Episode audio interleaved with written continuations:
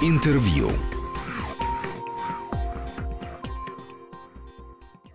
Здравствуйте, у микрофона Антон Долин, и сегодня мы говорим о кино. А, у нас очень интересная и, в общем, не типовая а, тема. Мы будем говорить э, о, том, как российские актеры а, участвуют в мировом и в голливудском, в том числе, кинопроцессе. Дело в том, что в России выходит на экраны фильм «Живое». Это новый фантастический триллер с международным а, актерским составом, а, очень достойным. Там участвуют и Райан Рейнольдс, и Джек Джилленхол, и от России Ольга Доховичная. Она играет, собственно, одного из членов экипажа. И сегодня Ольга у нас в гостях. Оля, привет. Привет, Антон. Очень рада быть в гостях. Давай начнем с начала. Как для тебя это началось? Когда и как они тебя обнаружили и нашли? Все-таки я знаю, что вы с Ангелиной Никоновой работали в Америке, у вас был фильм, но мы же знаем с тобой прекрасно, что миры Э, независимого альтернативного фестивального кино и большого студийного mm-hmm. производства со звездами, они вообще обычно не пересекаются. Как ты, это произошло? Ты знаешь, история моего появления в этом фильме началась задолго до того, как, мне кажется, даже был написан сценарий к этому фильму. А, режиссер Дэниел Спиноза.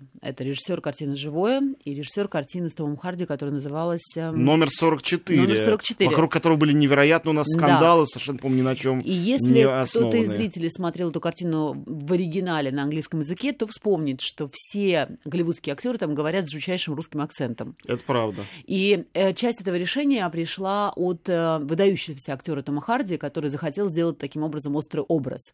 Соответственно, и Гарри Олдман, и все-все-все стали... А да, Харди был в главной роли, да, если кто не смотрел. Да, да, стали звучать очень странно, не одинаково, а, разнородно, но с какими-то порой очень жуткими э, русскими акцентами. Соответственно, когда картина вышла, это был, мне кажется, один из моментов, почему картина не была востребована, потому что для американского уха это все звучало, видимо, комично как минимум. А для нашего тоже. И для нашего тоже. Соответственно, Дэниел Спиноза в этот раз в картине э, и в сценарии, который он увидел э, фильма «Живое», увидев там э, персонажа русскую, командира корабля Екатерину Головкину, сказал продюсерам, что это либо будет русская актриса, либо нужно менять персонажа. Угу. Соответственно, все любые варианты, э, э, слава богу, для меня, слава богу, были исключены, потому что а, а, американских актрис, которые блестяще могут сделать любой акцент. Потому что мы знаем, что они очень подробно работают с фонетикой, и тот же там Том Харди, он может делать, э, ну, возвращаясь вообще к любым американским актерам, фонетика — это часть их инструментария. Разумеется. Да, соответственно, они искали русскую актрису. И тут уже выбор сильно сократился, потому что все таки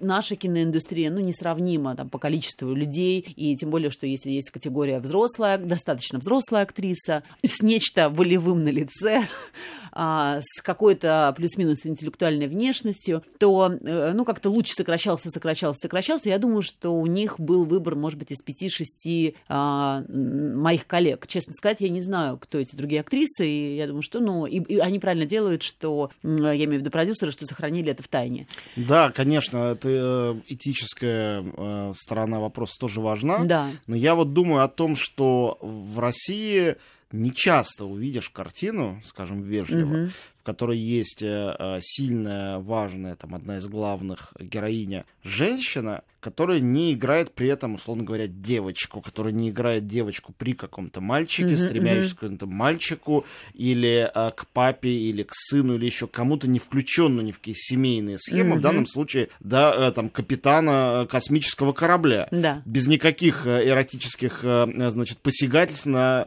на любого... капитана. На, на, на других, значит, там, капитана ботанов, ученых и прочих, да. любого пола. Да. То есть э, это вообще такая очень нерусская история. Угу.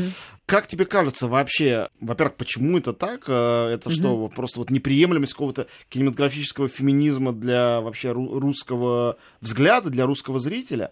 Вот. И, во-вторых, э, как э, и каким образом, как тебе кажется, продюсеры западные вообще ищут русскую актрису угу. вот для подобной роли. Угу. Потому что, когда мы вспоминаем, ну, не знаю, там, Светлана Ходченкова в каких-то двух-трех фильмах, где она снималась, это все равно абсолютные клише того, угу. вот, что такое женщина, как женщина, свою женственность или женственную силу, как угу, она ее угу. проявляет. Э, я думаю, что вот по поводу того, что ты говоришь, по поводу моей героини, которая достаточно автономна от каких-то сентиментальных э, историй в этом, изначально в сценарии была прописана героиня сильно старше, то есть ей 50 плюс, соответственно, уже а, в рамках этого возраста были исключены какие-то любовные истории.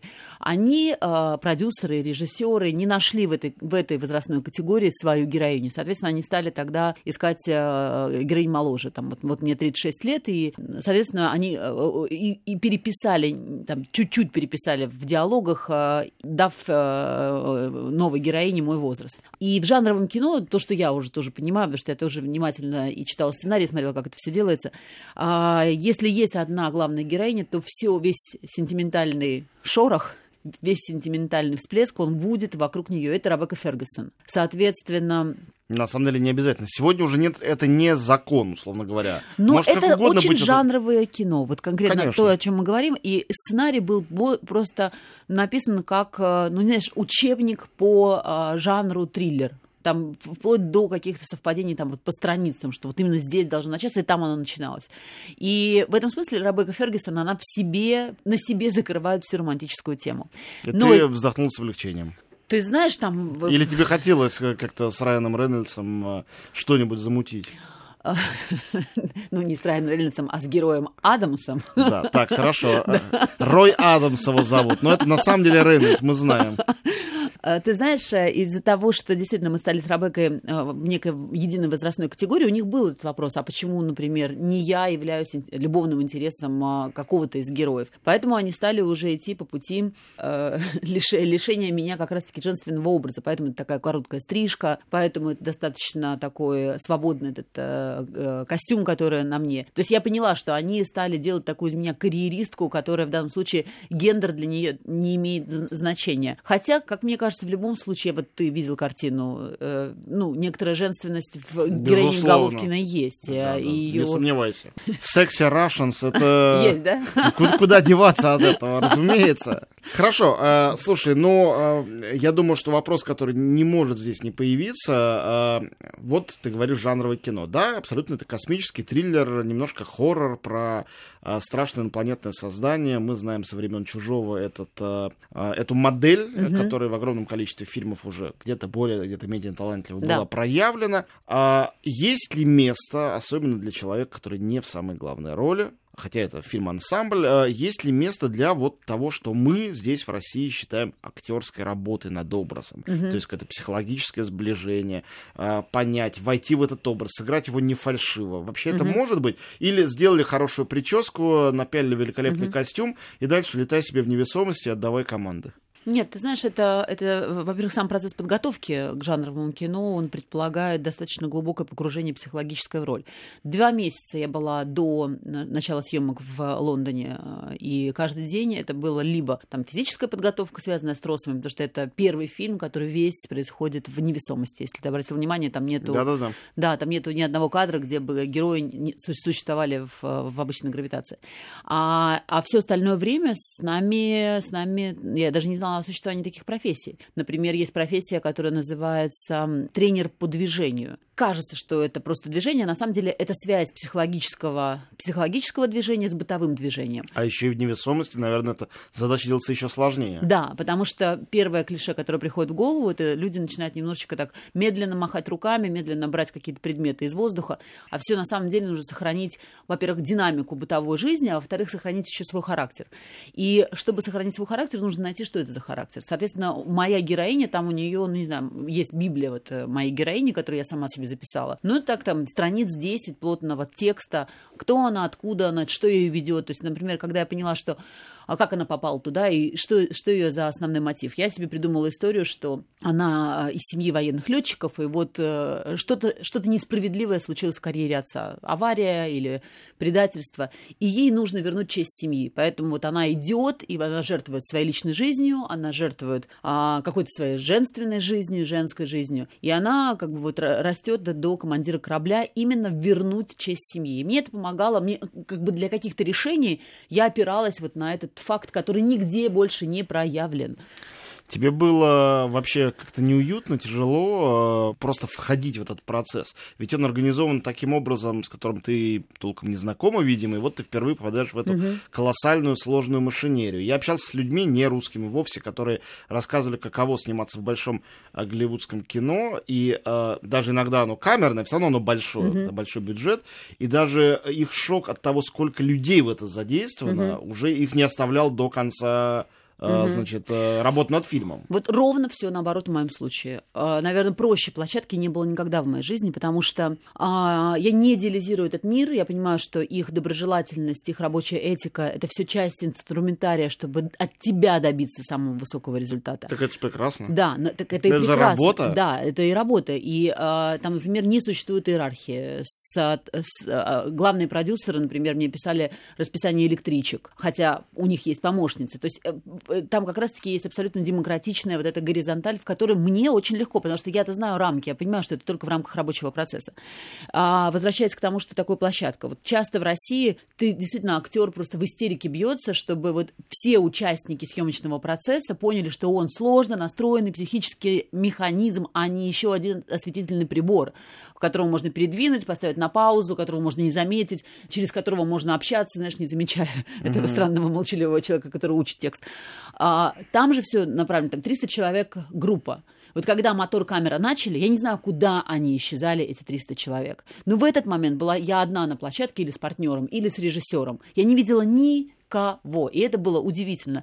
То есть этот, этот момент, когда а, это тоже момент для максимальной эффективности от производства. Да, я запомнил, когда ты мне рассказывали, я просто сейчас пытаюсь напряженно mm-hmm. вспомнить, кто, но это был не русский кинематографист, а я спрашивал о каких-то невероятно откровенных эротических сценах, как снимали. Говорит, да очень просто, мы а, долго подготавливались, а, mm-hmm. психологически разговаривали, а потом момент, когда надо было снимать, был а, оператор на площадке, и я, и актеры, а всех остальных мы прогнали, не было ни одного человека человека. Я говорю, что это возможно так вот большой? Говорит, конечно, чтобы актерам было хорошо, да. чтобы они себя нормально чувствовали.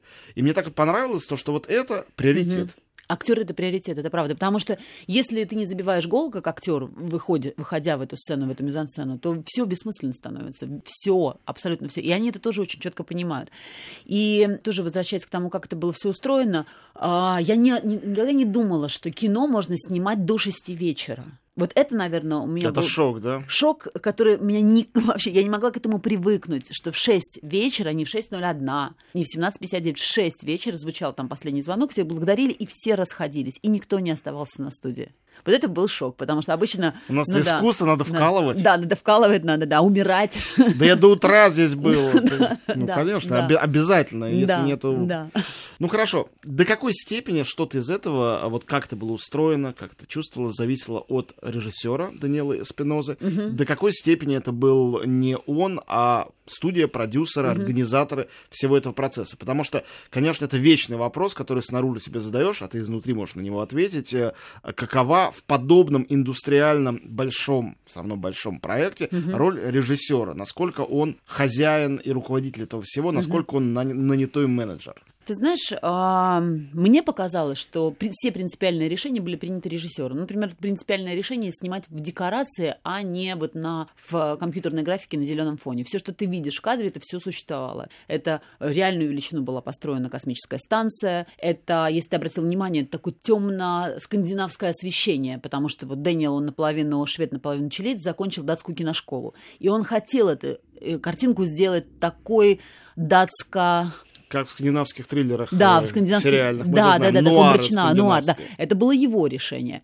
Его решение было эта декорация, его решение было выбор всех актеров, потому что Джейк не очевидный актер для такого рода кино, но Джейку нужна и такая роль, и поэтому а, это было решение Дэниела, и было предложение Дэниела пригласить Джейка Джилленхола на главную роль. И в процессе, конечно же, режиссеры, э, э, его вотчина — это актеры. И то, как Дэниел работает с актерами, ну, я, я, ну, я люблю таких режиссеров, которые замечают все.